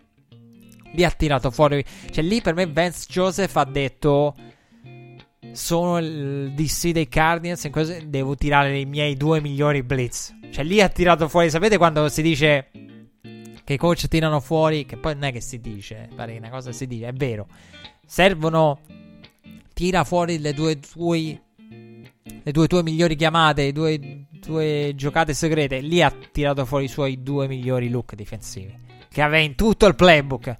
Secondo me e sack danni di Russell Wilson. Poi Gonzalez sbaglia. Wilson intercettato da Simmons. E tra l'altro, Wilson che passa, ma nessuno dei ricevitori lo stava guardando. Devo andarla poi ad analizzare bene quella sequenza. Ma in quel momento ho detto: Ma chi la passa? Perché ci, ci deve essere anche una mancata intesa. Perché non c'era nessuno con una rotta in quel momento in grado di ricevere quel passaggio. Quindi sequenza da, da, comprendere bene. Poi Gonzales non fallisce la seconda occasione per la vittoria.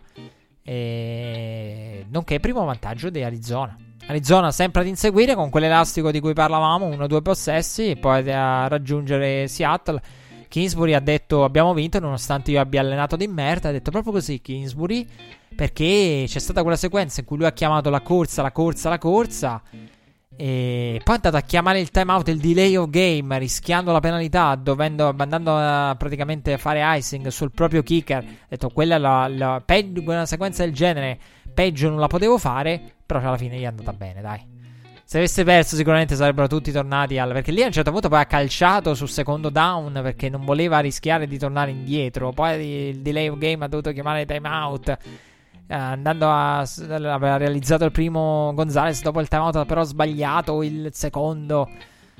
Gli è andata bene dai. Tanti break per Arizona eh, bravi e diciamo la fortuna ha aiutato gli audaci. Arizona è stata audace in molte situazioni compreso Kyler Murray che va a cercare la endzone prima del, del quarto down del calcio poi della vittoria una partita che è veramente divertente. Russell Wilson atipico. Metcalf neutralizzato. Perché Metcalf non si è visto. Si è visto solo una giocata e poi torna indietro via penalità.